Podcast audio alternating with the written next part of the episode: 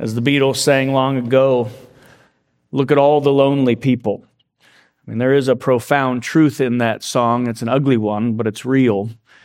And as Thomas Wolfe wrote, loneliness, far from being a rare and curious circumstance, is and always has been the central and inevitable experience of man. And while we may not agree with all the final conclusions of these modern voices, they are on to something that we all experience. I mean, all men do suffer and women from this nagging sense of absence, from this want uh, to belong. You know, all the things that we search for in this life in one way or another is that this desire to find presence over absence, to find community uh, over loneliness or isolation. You know, there's something uh, that, that always gets me at the beginning of Cheers when the song begins. You know, we all want to go where everybody knows our name. And they're always glad you came. You know, it's not meant to be a sad song, but there is something about it that is profoundly sad because we all know that want and also know that it's not always delivered. I mean, this is part of our search for meaning. We want to belong, we want to be known, we want to be safe. We have a sense that it should be that way. We have this knowledge that we would want, you know, some part of our life to fulfill that need, whether it be family or friend groups or church or community. And there's something in our collective memory that knows that it once was that way, but we're not quite sure how to get back. And that is humanity's problem. You know, how do we get back to where we once belonged, where we were known and safe, when we were one? Well, that is, in essence, what today's glorious text really is all about, that is, as it comes to us from Revelation chapters 21 and 22. And I want us to begin at the end, if you will. I mean, this is how the story ends. And I want you to take note of how God's whole book, his whole revelation of himself, how it concludes. This is how the story ends.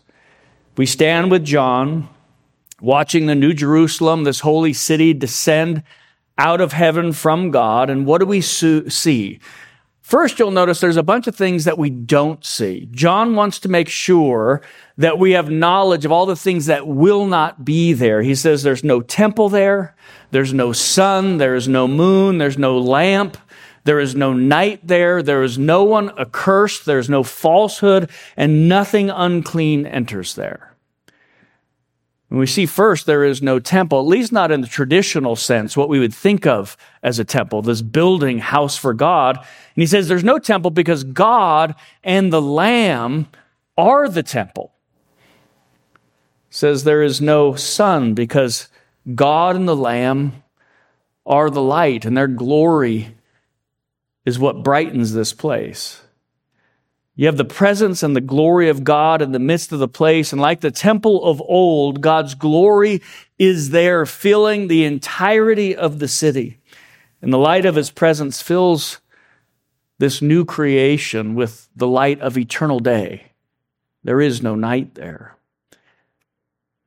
The best part is that God is there, that the Lamb is there that their glory and their presence are always fully on display. So much so, you'll notice it says all of the nations start to come up and they bring the glory of the nations with them. The kings of the earth come bringing their glory with them. That all of the peoples of all these distinct different people groups, as we see in the book of Revelation, of every tribe and tongue and nation and kindred, all come flowing into the city. Their number so great that no man can count them.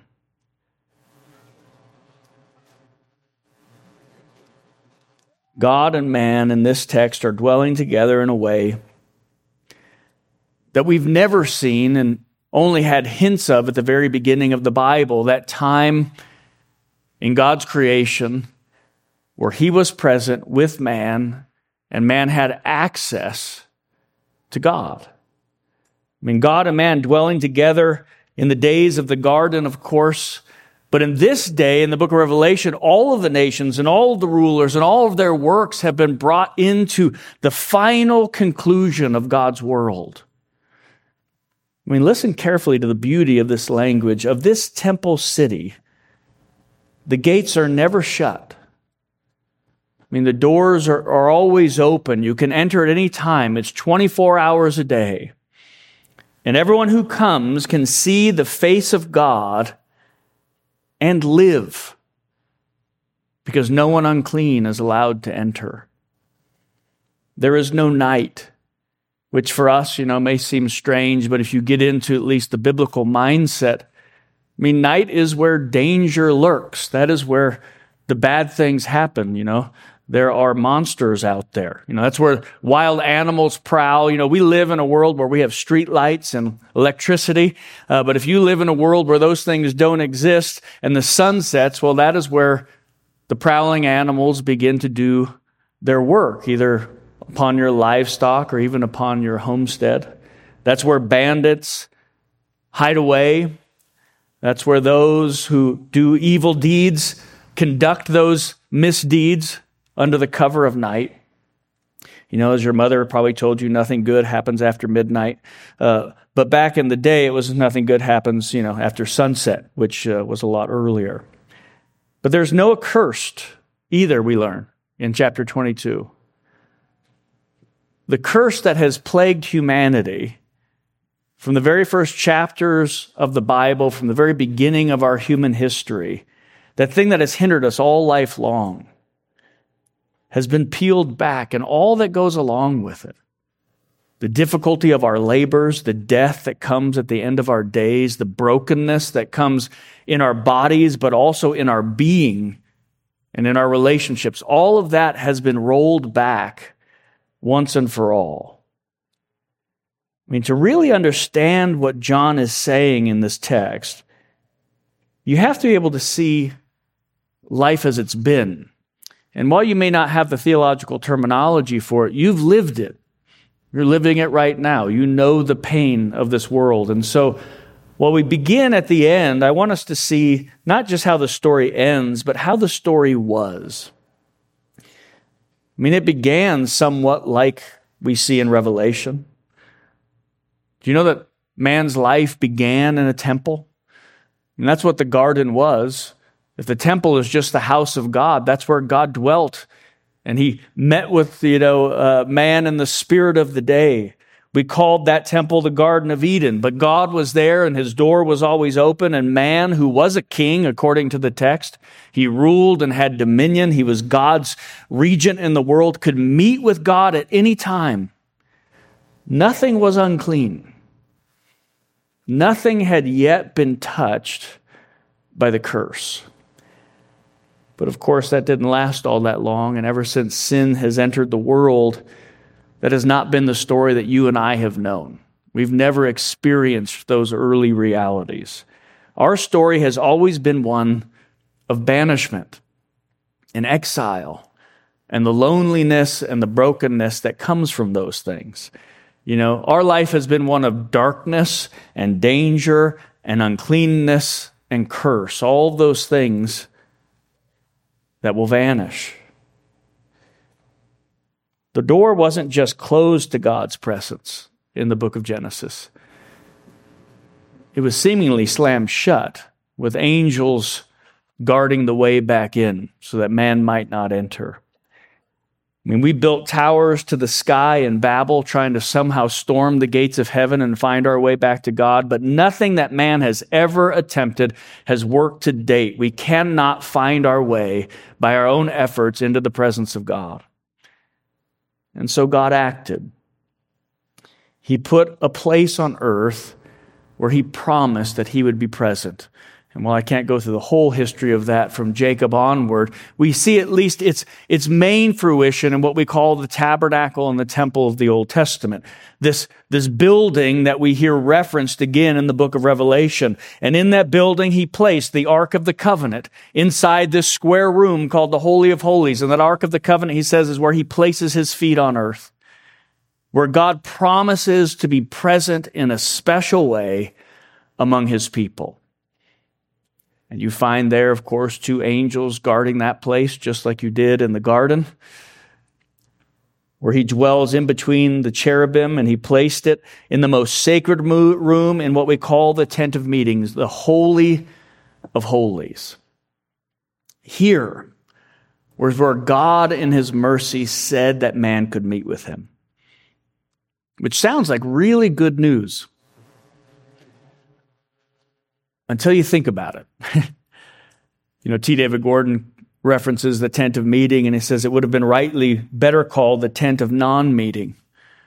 Why, why would he say that? I mean, think about this reality. God has set up his temple on the earth, but only one nation in all the world is called to worship there. All other nations excluded. In fact, if you want to be a worshiper in the temple, you have to convert into this one nation that God has chosen. And of that one nation, there is one tribe that is allowed to serve within the precincts of the temple. And of that one tribe, there is one man who is en- allowed to enter into the Holy of Holies. And he gets to do that one time a year with no small amount of fear as he does so. I mean, you, you heard of his clothing. They had to put bells on his garments in case he dropped dead. They, you know, all of a sudden they're not hearing any sounds. They would pull on the rope that was tied around his waist and drag him out of the Holy of Holies, knowing that things had not gone well when he met with God. Now, one time a year, they would, after elaborate offering of sacrifices, this priest would pass through the front entrance where there were angels either inscribed on the curtains or carved into the doorposts. He would have to walk into the Holy of Holies, which of course was also guarded by angels that were carved into the fixtures. And then he would walk into the place where the Ark of the Covenant was, only to see there more angels guarding the way. Everything he did in this place where God was present said to him only, uh, was set before him only as a reminder you're banished from here.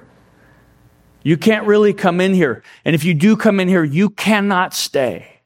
There are signs at every step that say, do not enter, beware. You know, those who come here may not leave here, at least leave here well. The way to God's presence is closed to almost everyone, and even the ones who are allowed in are reminded that they're not really welcomed, at least not for long and not without a whole lot of bloodshed before they do so. And the whole story of the temple and the whole story of Israel's national history is one of banishment, estrangement, and curse Every time someone gets near to God and exposes who they are, they just get sent further and further away, which is why they can't stay in the Holy Land. It's why they can't enter into the holy place. Time and time again, exile and banishment, removal and distance. And there's no way to solve the problem. It seems like this ongoing, endless epidemic. But that's not how our story ends. It ends somehow with the nations gathered, with gates that are never closed, where none are unclean, when all see God face to face, where his name is on each of their foreheads, just like the high priest had on his forehead, holy to the Lord. Every single member of this new nation has that same inscription on their forehead so that they can enter into the holy place and meet with God whenever they desire without fear of repercussion or estrangement. I mean, the whole place, the whole New Jerusalem, you'll notice, is a square. The whole place is the Holy of Holies, and every member there is a high priest, and all can enter at will. Shalom, the very peace of God, covers the whole of the creation. The whole paradise is the fruitful garden of God as that river flows through and the tree of life blossoms. I mean, that is a, quite a change, at least from those long, long chapters of the Old Testament and then this one short chapter of the book of Revelation. So, how do we get there? I mean, how does it change? You know, if we saw how the end will be, and if we see what is, or what has been. We also need to see now, at least this morning, what is because of Christ, how the story is now that Christ is. You see, your story as a Christian, as a human, whether you know it or not, begins and ends at a temple. It ends with us dwelling with God. That's the whole reason you exist, is that you might be able to dwell with God, that you would be His and He would be yours. I mean, that's what Easter and Ascension and Pentecost really are all about. You may not realize this. This is the sixth Sunday of Easter. It's probably not on your mind. Kids, you could milk that if you want, if you want more candy. Six weeks of Easter before we get to Ascension Sunday next week. And to understand Revelation 21, you have to understand the resurrection and all that it means. You'll notice what John says the temple itself is the Lord. And the Lord Himself is the Lamb. You see, the reason the doors can stay open at all hours, the reason that everyone can come and go as they please, is because Christ, who was the temple, the very presence of God, tabernacling among us, was torn down. Even as he said in John chapter 2 destroy this temple, and I will rebuild it in three days. He was speaking of the temple of his body. Christ says and makes plain that he is the rebuilt temple that all the prophets were waiting for. John says as much in Revelation 21 and 22 the Lamb is the temple, rebuilt and established once for all, even now. But not only is he the temple, he is the Lamb of God that was slain once for all and who lives. And when that sacrifice was finished and the veil of the curtain of the temple that was guarding the way to the holy place was torn from top to bottom, God was saying once and for all, there is access now between you and I through the flesh of my Son. You can enter into my presence. And it's not something that we have to wait for when the last day comes. That even now, because of his ascension and the sending of his spirit, we have access presently to come boldly before the throne of grace through the shed blood of the Lamb that has gone before us and secured our way. Because on that cross, the righteous died for the unrighteous, and the Blessed One took the curse as he hung for us on that cursed tree.